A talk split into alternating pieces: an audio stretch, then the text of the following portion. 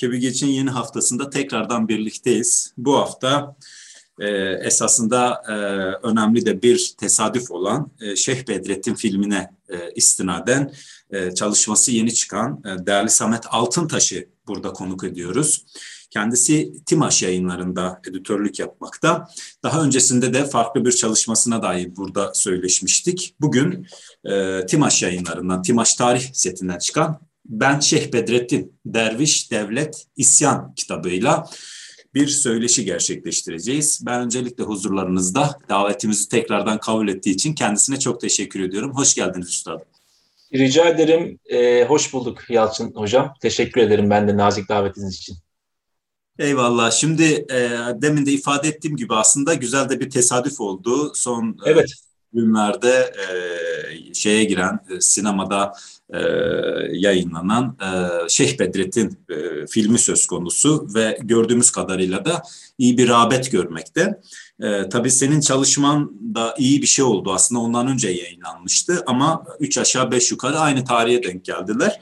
İyi bir tesadüf oldu, güzel bir tesadüf oldu. Belki e, biz Şeyh Bedrettin'i hep böyle bir bir mistifikasyon ya da bir ideolojik süreç üzerinden e, okumuştuk. En azından kitabında sen de bunu dile getiriyorsun ve bu konuya dair çalışma yapan diğer tarihçiler de bunu ifade ediyorlar ve bunları da elbette soracağım. Ama belki bütünlüklü bir şekilde filmle beraber e, filmde bazı sorularına cevap bulamayan e, izleyiciler e, senin de çalışmanın arasında olduğu diğer kaynaklardan buna dair detaylı bir teferruat e, edinebilecekler.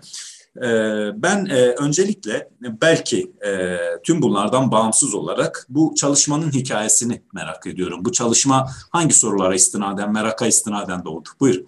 Eyvallah. Senin klasik sorun zaten bu. Ee, Boğaz'ın dört muhafızı arkamdaki kitapla alakalı yaptığımız yayında da yine sormuştun. Ben aynı cevabı tekrar edeyim. Benim ilk kitabım Bursa'nın daveti bir Osmanlı başkenti güncesi. Orada Bursa'nın Osmanlı padişahlarını anlattığım bir bölüm var. İşte Osman'dan 2. Murad'a değin. Fatih'in babasına kadar bütün Osmanlı padişahları malum ilk payitahtta metfun. E, orada tabii Bani Sani Devlet diye Osmanlı kroniklerini böyle çok e, majör bir şekilde yüceltti. Çelebi Mehmet'i de haliyle e, anlattım. Oraya da selam verdim. Çünkü Osmanlı'nın yeniden restorasyonunda en büyük aktörlerden biri Sultan 1. Mehmet. Onu yazarken tabii ki işte kardeşi Musa ile olan e, savaşının neticesinde malum tahta tek adam olarak e, oturuyor.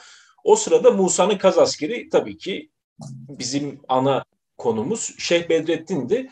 Ben ilk kitabımda Bedrettin'e böyle bir üstün körü, üstün körü bir temasta bulunmuştum. Geçmiştim. İşte hatta Ahmet Yaşar Hoca'nın Osmanlı Sufi'ne Bakışlar kitabından, Zındıklar Mühitlerinden bayağı bir yararlanmıştım.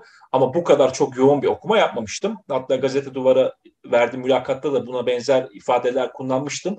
E, bu ama benim hep böyle işte tırnak içinde söyleyeceğim modern kavramların ve kelimelerin hepsini. O dinleyiciler yanlış anlamasınlar. Hı hı. Çünkü yazıda başka bir hikayede görünür oluyor anlatmak istedikleriniz ama konuşurken tam öyle olmuyor. O yüzden bunu baştan söyleyeyim. Bedrettin'in komünistliği hep zihnime bir çengel attı. Ya dedim bu benim aklımın bir tarafında dursun. Çünkü Bedrettin'in hayatında çok Bursa'da geçiyordu. Bu da beni ayrıca heyecanlandıran bir şeydi. Dolayısıyla bu zaman içinde Bedrettin üzerine e, okumaları yoğunlaştırdım. Sonra bunlar bayağı bir yakın toplam tutunca e, dedim ben e, monografi kaydedeyim. Biraz böyle yine belgesel anlatır tarzda yapmaya çalıştım. Yani hikayesi bu. Nereden çıkarıyorsan. Eyvallah. Şimdi zaten e, kitap ziyadesiyle hem görsel malzeme açısından hem de temel bilgileri vermesi açısından önem teşkil etmekte. E, ki bunu okur kendisi de e, kitabı eline aldığı zaman bu takdir kendisi de verecektir. Ben belki hani kitabın konusu olması hasebiyle Şeyh Bedrettin. Evet Şeyh Bedrettin'e dair herkes konuşulur. İşte Türklerde, e, popüler kültürde adı sıklıkla ön plana gelen bir Osmanlı mutasavvıfı ve alimidir kendisi. Belki Şeyh Bedrettin'i kim olduğuyla bu merhaleden sonra devam edelim. Yani kimdir Şeyh Bedrettin? Biz Şeyh Bedrettin'e dair tarihsel olarak ne biliyoruz? Şimdi biz Bedrettin'le alakalı hikayeleri bir kere Osmanlı kroniklerinde ilk karşılaşıyoruz. İşte onların bize anlattığı bir Bedrettin var. Bir de e, bence dört başı mamur. Tabii ki üstün bazı yerleri görmezden geliyor vesaire ama torunu Hafız Halil bin İsmail'in kaydettiği Menakıb-ı Şeyh Bedrettin var. Hani şeyhin hayatını aslında biz oradan takip ediyoruz.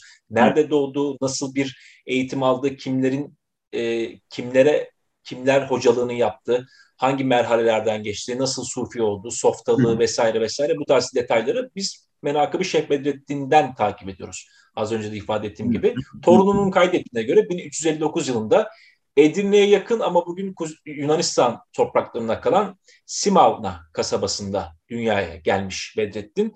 E, Michel Baliver'in çok sevdiğim bir tanımlaması var. E, Rumeli'nde doğan birinci jenerasyon Türklerden diyor. Evet. Darül, Darül İslam'da doğan birinci jenerasyon Türklerden diyor. Dolayısıyla o hani Cemal Kafadar Hoca diyor ya geçişkenlik ve geçirgenliğin bolca e, malzeme olarak kullanıldığı kuruluş döneminin bence en renkli şahsiyetlerinden biri e, Bedrettin. Yani vücut bulmuş hali diyebiliriz kuruluş döneminin bu anlamda herhalde mübalağa olmaz. E, ser, ser, şey Serez diyorum. E, Simam'la dünyaya geliyor. Babası Gazi İsrail. Evet. Aynı zamanda kadı. Yani hem kadı hem gazi. Babası da dediğim gibi o örneğe, örneğe çok e, uygun düşen bir karakter, bir kimlik. Bir kere Balkan fütuhatı Osmanlı Devleti için çokça mühim. Hani İlber Hoca diyor ya son kertede Osmanlı bir Balkan İmparatorluğuydu ve haliyle gazilerin eliyle orada konumlanan bir devlet var. Bedrettin'in babası da bu e, Balkan fütuhatına Sultan Murat döneminde yoğunlaşan e, Süleyman Paşa ile kapısının açıldığı hani klasik üstünü geçe geçe hızlı hızlı anlatıyorum. Bu e, şeye omuz vermiş gazilerden. Annesi tabii ki e, Hristiyan kız kızı e, kale komutanının kızı olduğu serdediliyor. Melek Hatun ismiyle daha sonra da Müslüman oluyor. Bedrettin'in ana dili Rumca. Rum teyzeleri varsa Rum'dur. E, ama ailenin tek çocuğu olduğunu biliyoruz. Bedrettin'in böyle bir e, şeyi var. E, ortamı var. Hani hem biraz Türk, biraz Rum. Dolayısıyla onun Osmanlı muhayyilesinde bazı imajlar çok renkli ve hı hı, hı. şey değil. Yani bugünden bakıldığında böyle tek basma kalıp bir e, dünyanın içinde doğmamış. Bedrettin bu anlamda renkli bir şahsiyet. Buradan devam edebilirim eğer arada Yasin Hocam sorun yoksa. Tabii, yo belki hani e, şey birleştirebiliriz burada. Hani evet e, doğumu, aile e, çevresi, babası ondan bahsettin. E, biraz belki dini görüşleri. Yani başlangıçta nasıl, dini görüşleri nasıldı Bedrettin? Eyvallah onu da tabii çok güzel. Onu da hemen kaydedelim. Bedrettin'in hocalarını da hızlıca geçelim. Yani şey e, Kadızade Rumi var ya hani meşhur bu e, astronom Özbekistan'a gidecek. Bedrettin'le sınıf arkadaşı. İkisinin de hocası Koca Naip diye anılan yani uzun ömrü sürdüğü için Bursa kadılığında bayağı vazifeyi uzun yaptığı için Koca Naip diye herkesin saygıyla andığı bir kişi. Bedrettin ilk hocalarından. Buraları böyle çok hızlı anlatılır normalde ama bence Bedrettin'in e, belleğinde, hafızasında önemli izler bırakan kişilerden biridir Koca Naip. Koca Naip kim? Biz nereden tanıyoruz? Aşık Paşazade'nin e, kroniğinde sen bu bilgileri nereden bildin, duydun diye kendiyle yaptığı monologda ben tüm bunları Koca Naip'ten işittim. Söz uzar diye de hepsini yazmadım dedi Koca Naip. Bedrettin hocası. Bunu burada bir kez daha kaydetmiş olayım. Ee, daha sonra Bedrettin ilim aşkıyla yanıp tutuşan bir karakter ama dedim ya ailesinde tek çocuğu çok e, o anlamda babasının annesinin rızası yok. Hani yakınında yöresinde tutmak istiyor. E, amcasının oğluyla şeye geliyor Konya'ya. Burada Müneccim Feyzullah diye de geçiyor. Molla Feyzullah'tan dersler alıyor. Hep buralarda bir karışıklıklar var. İşte hurufi mi vesaire mi diye. Bedrettin'in hurufilikle bir alakası yok. Hurufili tabii ki biliyordur o dönem itibariyle. O networklerden e, bağımsız bir şey değildir. E, habersiz değildir ama Bedrettin hurufi değil. Dini görüşleri nasıl derseniz şimdi zaten işin rengi burada değişecek. Hı hı. Şöyle bir şey oluyor. E, Bedrettin Kahire'ye gidiyor. Orada e, Hüseyin Ahlati ile tanışıyor. Evet. Memlük Sarayı'nda. Ee, Şeyh Hüseyin Ahlati ile tanışıyor. Şeyh Hüseyin Ahlati'nin kimliği de hep böyle bugüne kadar yani itikadi olarak fluydu. Ama hı hı. E, şeyde Müfit Yüksel Hoca bir e, aile şeceresi yayınladı. Hı hı. Zeyni tarikatına giden bir şey gösterdi, yol gösterdi. Dolayısıyla yani Bedrettin'in e, Bedrettin Ehl-i Sünnet şemsiyesinin altında bir sufi, aynı zamanda fakih. Çünkü bu sadece o şecereye nazaran söylemiyorum. E, kendi kaleme aldığı fıkıh kitapları var. Camül Fusuleyn, Letaifül İşaret. Sonra ona Letaifül İşaret'e yazdığı İznik'te nefedi dönemde gözetim altındayken yazdı. E-Tesil diye bir şerhi var. Bunlar da hep e, ehli sünnet vurgusunu çok ön plana çıkarıyor şeyh kendisi. Dolayısıyla hani Sufi olmadan önce de böyle bir e, dünya görüşüne, dünyaya buradan bakıyor. Sufi olduktan sonra da zaten vahdeti vücutla hemhal olacak. E, yine bu anlamda ehli sünnetten çıkma bunları diyorum ki Bedrettin'in kendi kitaplarını okuduklarımı söylüyorum. Hani bunlar benim şahsi yorumlarım değil. Onu bizzat söyleyeyim. E, bir şey çıkma durumu söz konusu değil. Yani hayatı perspektifi hep buradan İmam-ı Azam'ın Ebu Hanife'nin çizdiği yoldan devam ediyor diyebilirim. Ama Sufiliğinde de Muhittin İbn Arabi'nin işte vahdeti vücut diye hani çok böyle bildiğimiz dilimize pelesenk olan o e, tasavvufi ekolle de artık hayata başka bakacak tabii. Peki e, şunu sorayım bir de hani dini görüşlerinden bahsetmişken e, Varidat'ı özellikle en bilinen eseridir. E, Varidat'ta Bedrettin bize e, dini görüşlerine dair nasıl bir çerçeve sunar? Çok güzel. Ben bunu bu aralar bayağı bir konuşuyorum sağda solda. E, yani dinleyenler için çok belki tekrar olacak ama affetsinler. E, bir kere Varidat'ın bizzat Bedrettin'in kalemi üzerine çıktığı konusunda bir mutabakata varılmış değil. Hı-hı. Şimdi özetleyeceğim bunu. Mesela demin az önce saydığım fıkıh kitapları var ya bunu, bunu bizzat Bedrettin kalem almış. Bu arada bu fıkıh kitaplarını Arapça yazıyor. Dönemin e, entelektüel dili olduğu için.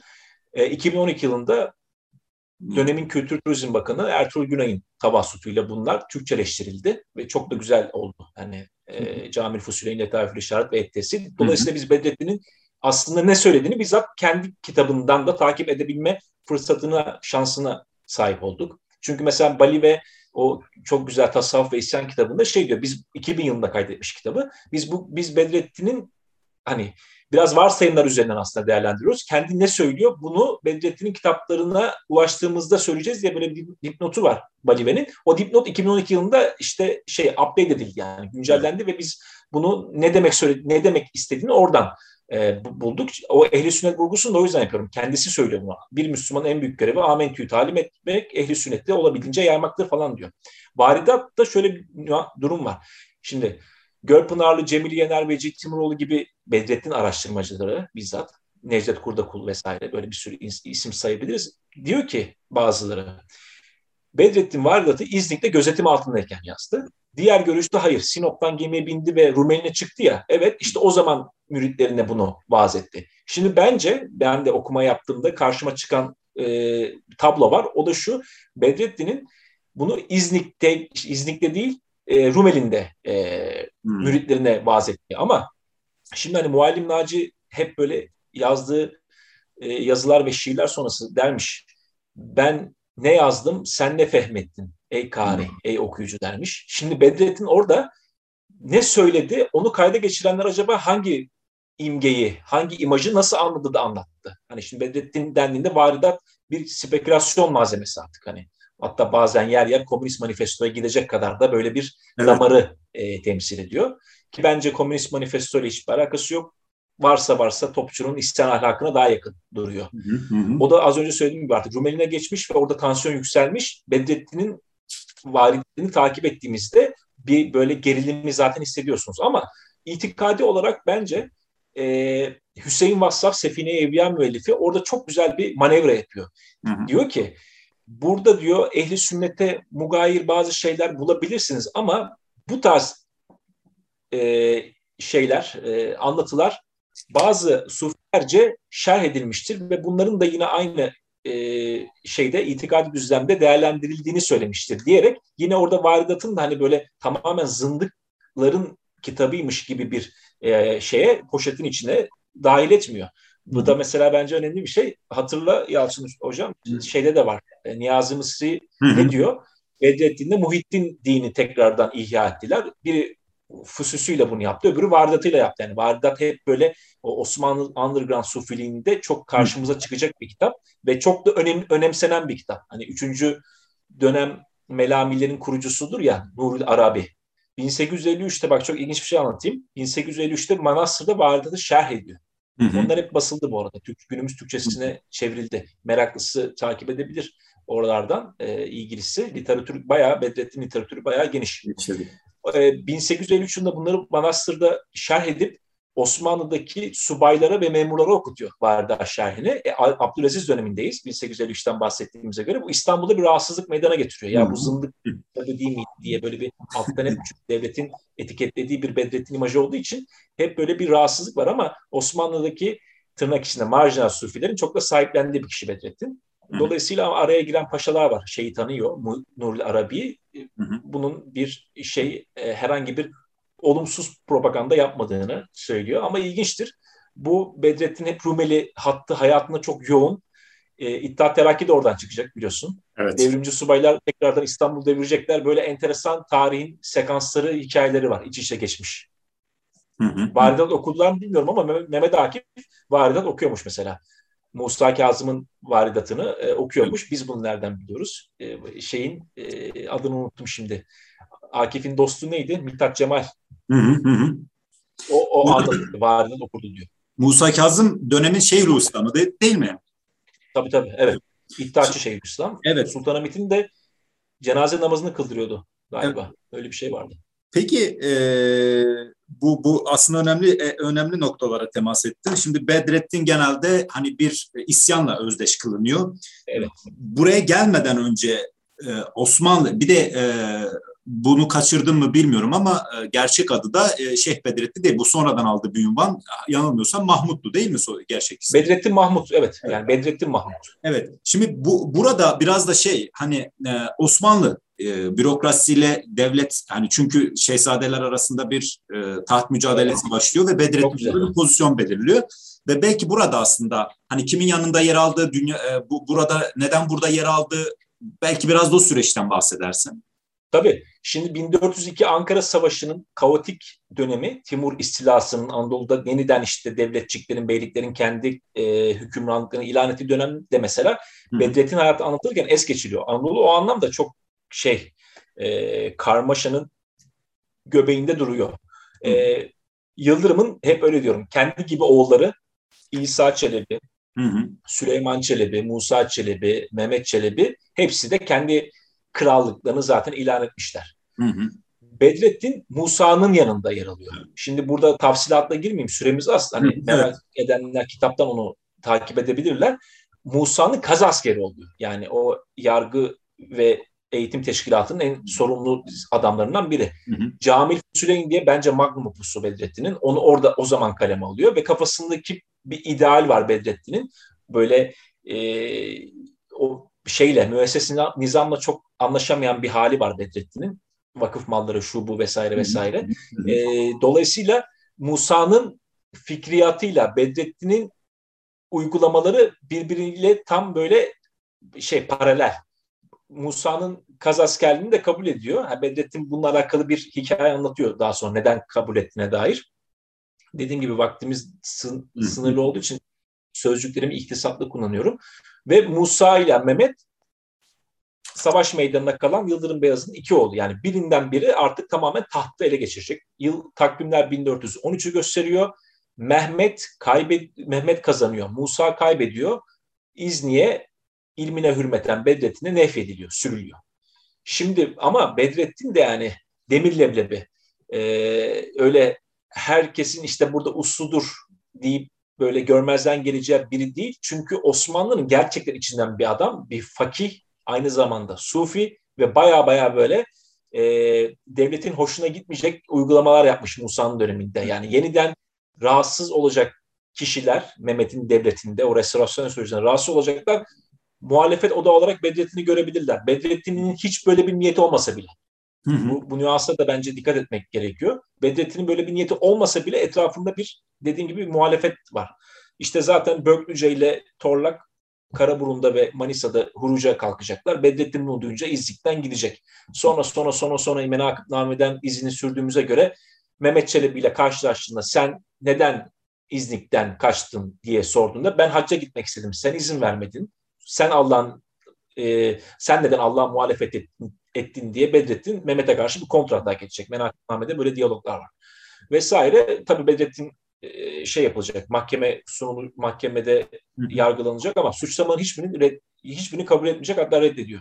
Ne bir isyan olduğundan söz ediyor ne de bir e, böylesi bir hı. ta hatta şey yani belki biraz romantik gelebilir ama Nurul Kulüp diye bir Kur'an tefsiri var. Padişah onu takdim etmek için yola çıktığını, Serez'e doğru yola çıktığını söyleyecek vesaire vesaire. Ama dediğim gibi bunlar hep böyle arkeolojisinin yapılması gereken hususlar. Hatta Hafız Ali şöyle diyor. Varidatı mesela hemen burada hep bunu kitapta da yazdım. Ehli sünnet kurgusu değilse bu. Varidatı şöyle diyor. Hazreti Peygamber rüyasına girmiş Bedrettin asılmadan bir gece önce. Hı hı. Oğlum varidat kitabı nerede diye soruyor Mustafa, şey Muhammed Mustafa şeye, e, Hazreti hı. Peygamber Bedrettin'e. Onu da getir diyor. İşte etrafında dört halife var. Ömer Ali, Osman, Ebu Bekir, Hepsi de orada. Bizim döşeğimize geliniz, rahatı bulunuz diyor. Şey bunu tabii hani sufi bir pencereden baktığında idam olacak. İşte kendisi tekrar Efendimizin huzuruna girecek diye bize söylüyor şey Hafız Ali Dedesi'nin böyle bir psikolojide olduğunu söylüyor. Mesela buradaki o varidat şeyi de çok önemlidir. Varidatı da öyle hani işte Haşr Esrat, işte Mehdi, Deccal, melekler, huri, cennet, köşk hani hep eleştirilir ya bu tarz şeylere itirazından dolayı varidatta Bedrettin. Dolayısıyla onu da tekrardan temize çekmiş oluyor Hafız Ali. Peki ölümü nasıl oldu? Ölümü nasıl oldu? Uzun bir tartışmalar var e, şeyde mahkemede. Bedrettin tabii ki bu suçlamaları kabul etmiyor. E, isyan etmediğini söylüyor. Hacca gitme niyetinde olduğunu söylüyor. Hatta bence Bedrettin bu benim şahsi yorumumdur. Kadızade Rumi'nin yanına gitmeyi istiyor. Şahruh'un memleketine Özbekistan'a. Çünkü Kadızade Rumi kim? Bedrettin'in Bursa'daki sınıf arkadaşı, ders arkadaşı. Hatta orada da romantik bir soru sormuştum. Tekrardan yıldızlara bakmak istemiş olamaz mı Bedrettin? Bu Hı. romantik suali bence çok da e, göz ardı etmeyelim. Çünkü Ahmet Yaşar Ocak da şöyle diyor. Artık her şey bittiğine göre, 1413'te tahta Çelebi Mehmet geçtiğine göre Bedrettin niye isyan etsin ki diyor. Zındıklar ve mühitlerde. Mesela böyle bir soru soruyor. Artık zaten müesses nizam oturmuş. Neden kendini bir daha ateşe atsın ki? Ama işte dedim ya Bedrettin'in yine Ahmet Hoca'nın söylediğine göre tarihin çözülemeyen problemine dönüştüğü yerler var, sahneler var açıklanamayan. Onlardan biri de bu işte hani Sinop'tan sonra niçin Efla çıktı da gemi oraya gitmedi? Bunlar dediğim gibi menakıbnamede anlatılıyor. Ölümü nasıl oluyor? Burada da mesela bir konsensüs yok. Haydar Herevi mi fetvayı verdi yoksa hı. Fahrettin Acemi mi? Çoğunluk Fahrettin Acemi'nin kanı helal malı haram fetvasını verdiğini söylüyor. Daha sonra şey yapılıyor. Dar ağacında Serez'de çekiliyor.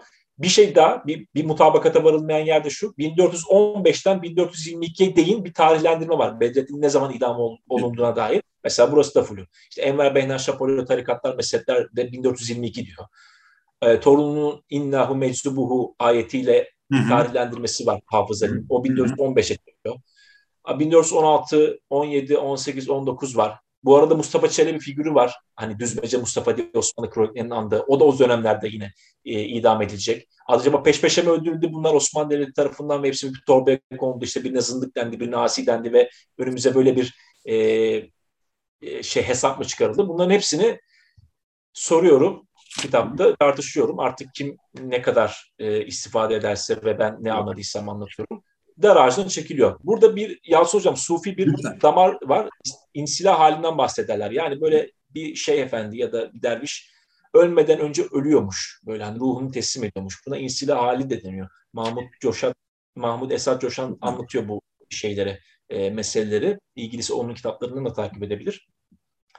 E, Bedrettin'in Bedrettin'e inananların böyle bir halde vefat ettiğini, asılanın sadece yani dar ağacına çekilenin cesedi olduğuna evet. dair bir inanç var Bedrettinlerin. Bedrettin çırılçıplak soyuluyor, Seres'te çarşıda asılıyor. Daha sonra esrarına vakıf bir müridi olan Mecnun onu alıp e, şeyde Serez'de türbesinin bugün yani bugün derken 1424'de değin olan türbesine defnediyorlar.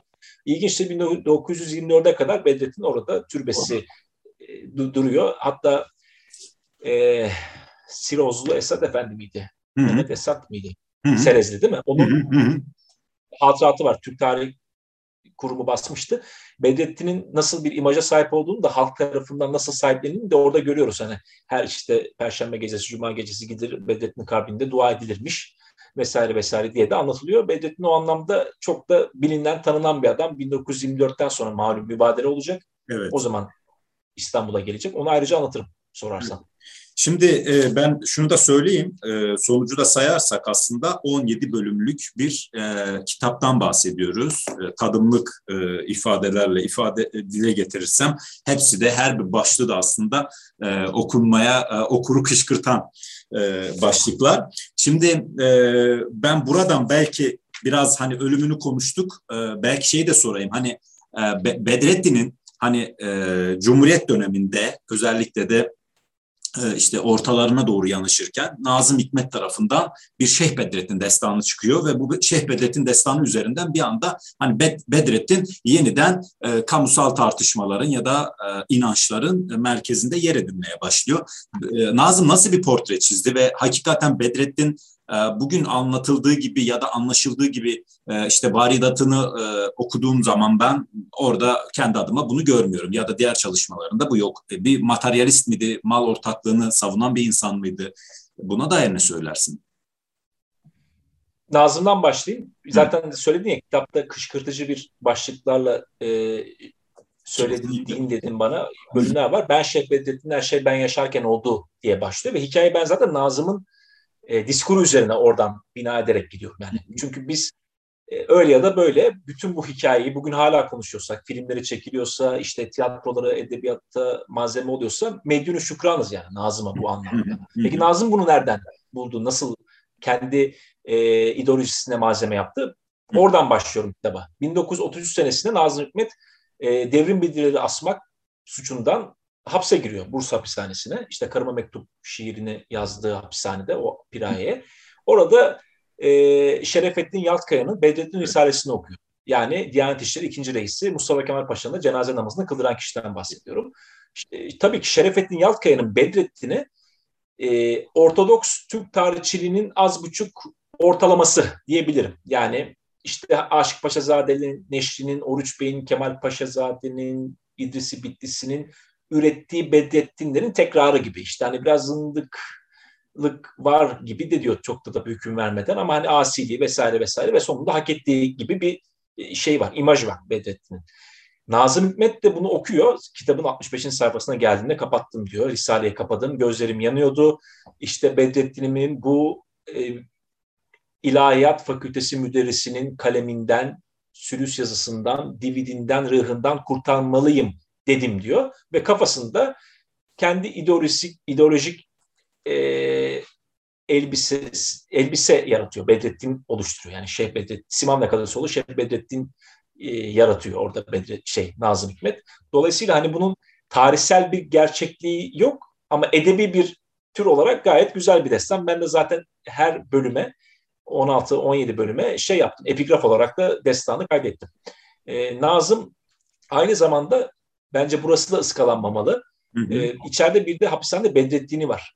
Ahmet'in hikayesi diye anlattığı bir yer var Nazım'ın. Ahmet bir Bedrettin'e. Ben diyor dedemle Rumeli'ne gitmiştim. O zaman e, çok soğuktu. Bakır sakallı bir adam bizi evine davet etti. Çok bol acılı bir kırmızı biberli böyle tarhana çorbası içtik diyor. Hı. Bu adam Bedrettin'den bahsediyor. Hı hı. Tabii dedesi e, inanmıyor Bedrettin bu Bedrettin'in çizdiği Bedrettin portresine ve tabii ki yani böyle biraz pejoratif bir yaklaşımla e, adamı kışkırtıyor, konuşturuyor. Bedrettin gelecek diyor. O biz onun nefesimizle arkamıza, sırtımıza hissedeceğiz ve Bedrettin böyle dönecek diyor. E bu sizin diyor Hazreti İsa da dönecek diyorlar iyi seviler. Ona benzemiyor mu diyor. Hatta böyle bir aralarında münakaşa da çıkıyor. Dedem diyor adamın söylediklerine inandı mı bilmiyorum ama ben 9 yaşındaydım o yaşımdan bu yaşıma hala inandım diyor. Adam Bedrettin olmuş yani o adamın anlattıklarından dolayı. Nazım bu Ahmet'in hikayesini dinliyor. Bedrettin Risalesini okuyor, Ahmet'in hikayesini dinliyor. Tamam diyor artık yerli epik ihtiyacımızı Şeb Bedrettin destanı üzerinden karşılayabiliriz diyor ve Türk solunda bunu hediye ediyor. Türk solda bunu satın alıyor maalesef. Yani Hı. gerçekmiş gibi. Ama bu bir fiction yani. Evet. Maalesef bir, de, bir, bir de, şey var. Hatta yani Ahmet Yaşar Ocak diyor ya deforme edilmiş tarihin en büyük kitaplarından biridir diyor yani. Nazım'ın yazmış olduğu eser hakkında. Böyle bir deforme edilmiş bir metin sonuçta bu. Şeyini söylemiyorum. Edebi türünü herhangi bir saygısızlık yapmıyorum. Tabii ki çok büyük. Zaten öyle olmasa ben Nazım'la e, kitaba başlamazdım ve Nazım'ın epigrafıyla Nazım'a başlayıp Nazım'la bitirmezdim diyeyim. Hı hı. Öyle söylüyorum. Şimdi e, ifade ettiğin gibi 1924'ten sonra cena e, şeyi e, mezarı e, İstanbul'a getiriliyor. Bugün yanılmıyorsam. O da enteresan mesela. Divan divan yolunda 2. Mahmut Türbesi'ndeydi yanılmıyorsan değil mi? Evet, 2. Mahmut hazinesinde Osmanlı Panteonu diye geçer ya sanat tarihçileri öyle tanımlandırıyorlar. Oraya defnediliyor ama şöyle değil. 1924'te mübadele oldu. Müritleri geldi. Biz bunu kabre oraya münasebet gördük ve defnettik. Böyle bir durum söz konusu değil. Bedrettin'in kemikleri geliyor. Çinko bir muhaf, muhaf, muhafaza ediliyor. Çinko bir kutunun içerisinde. 250 kemik varmış. Doktor arkadaşlar bizi izlerse beni bilgilendirsinler. Bir insan vücudunda 250 kemik diye okumuştum bir makalede. Yanılıyor olabilirim. Bedrettin'in kala kala 95 kemik almış. Yani türbeye defnedilen, e, şeye toprağa defnedilen e, kemikleri. O böyle uzun uzun uzun uzun işte bir ara Sultanahmet Camii mahfilinde bir ara Topkapı Sarayı'nda bekletiliyor. 1947 yılında artık Milli Eğitim Bakanlığı devreye giriyor. Bir anlaşma yapıyorlar vesaire vesaire. Artık bir yere defnedilmesi işte Cemaatin İshak Türbesi vardır. Oraya defnedilir mi diye soruluyor ama bunların hiçbiri olmuyor. Bak epey bir süre. Sonra 27 Mayıs olacak. Hı. Cemal Aga'nın derutta ettiği e, Milli Birlik Komitesi hükümetinin aldığı Bakanlar Kurulu kararıyla 1961 yılında Hı-hı. Çemberli Taş'a onun da belgesini arkaya koydumuştum kitapta. Hı-hı. Çemberli Taş'taki 2. Mahmut Haziresi'ne defnediliyor. Yani 24'te çıktı 61'e değin ne yapar Yalçın Hocam? 37 sene mi yapar? Evet evet bekletiliyor o kadar süre. O kadar süre sonra defnediliyor ve Bedrettin'in aslında Osmanlı'nın kalbinde bir türbesinin olması da enteresan e, tarihi e, şey tesadüf diyelim. Evet Bedrettin, sur içinde yani. Bedrettin hakikaten çok önemli bir figür. Biz aslında ben programı sonlandırırken burada bir çağrı da yapmak istiyorum. Biz bu, bu akşam Samet Altıntaş'la e, benim e, Kıymık adını verdiğimiz YouTube kanalımda Şeyh Bedrettin, e, tarihten efsane Şeyh Bedrettin e, üzerine bu söyleşiyi aslında biraz daha detaylandıracağız. Tabii orada e, daha tafsilatlı konuşuruz. Evet orada daha tafsilatlı konuşacağız. E, fakat bu e, burada amaçladığımız şey aslında bu kitabın tanıtımını yapmaktı. E, hakikaten de değerli bir çalışmadır. E, herkese de öneriyorum. E, böyle akışı güzel olan bir çalışma olduğunu söyleyebilirim. E, son sözleriniz nedir üstadım? Belki onları alarak programı... Vallahi şey e, Yalçın Hocam kıymıkta bunları daha derin konuşuruz. Yani çünkü Bedrettin hayatında böyle dönüm noktaları var. İşte Memlük Sarayı'nda yaşadıkları var. Hüseyin Ahlati ile e, yaşadıkları var. Daha sonra Halep'e geliyor, dergahı bırakıyor, Timur'la görüşüyor. Bir sürü böyle 1405'te tekrar Edirne'ye gidiyor. Orada işi ölmüş, underground'a çekiliyor. Letaifül işareti bitiriyor. Sonra Musa'nın kazaskeri oluyor.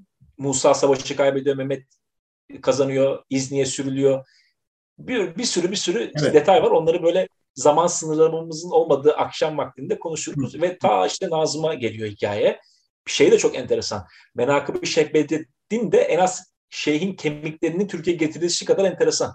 Yani biz bunları biliyoruz. Bir de bunların bir çıkış ve başlangıç hikayesi var. Bunlar nereden acaba bizim elimize ulaştı? Bütün bunların böyle e, flash bilgilerle e, senin kıymet programında konuşuruz diye Eyvallah. söyleyeyim son olarak. Eyvallah teşekkür ediyorum. Belki Bedrettin'in portresine dair böyle hep kullanıla gelen Rasin Arsebük'ün meşhur portresini de burada göstereyim. Evet. Şef Bedrettin portresi. Bu akşam dediğim gibi Kıymık'ta e, Bedrettin'i bütün yönleriyle ele alacağız. E, bunun da duyurusunu yaparak programı sonlandırıyorum. İyi günler diliyorum. Hoşçakalın.